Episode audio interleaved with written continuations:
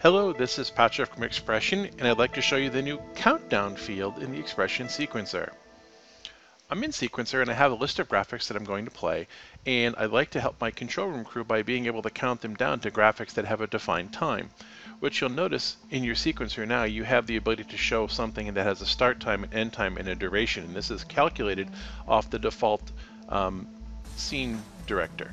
So what you'll notice when you play these graphics, they just play and you really have no idea. It's just playing, and you don't have a time to tell the control when it's playing and when it's done playing, or when it's going to take itself offline, for example. Well, there's a new feature. If you come up to the top, the title bar, or the um, um, column headers, if you right-click and choose Columns, there's now a new choice for Countdown. And it will appear by default over in the far right, and we'll leave it here for now. But what I'm going to do is I'm going to take this group and I'm going to come in and make it a timed group for playout.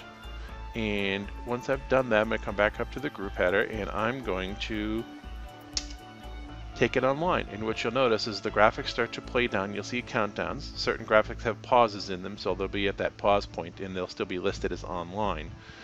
But you'll also see if they're paused in the middle, you'll see the pause there. So a couple graphics are going to pause that way. But you can see the graphics basically counting down and showing you a progress bar going across all of them.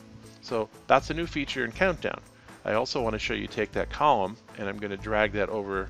Maybe I want to have it next to my take IDs because maybe that's a little more of a uh, an appropriate place for me to see them in my workflow, maybe not yours.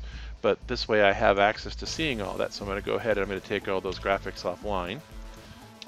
And I'm going to play this again. And what you'll notice when I run this take for the group, you can see that I see the progress I can see if something is left online and if it's paused, for example, I'll see that. And I can see the countdowns and a percentage coming across so I can kind of see when things are going.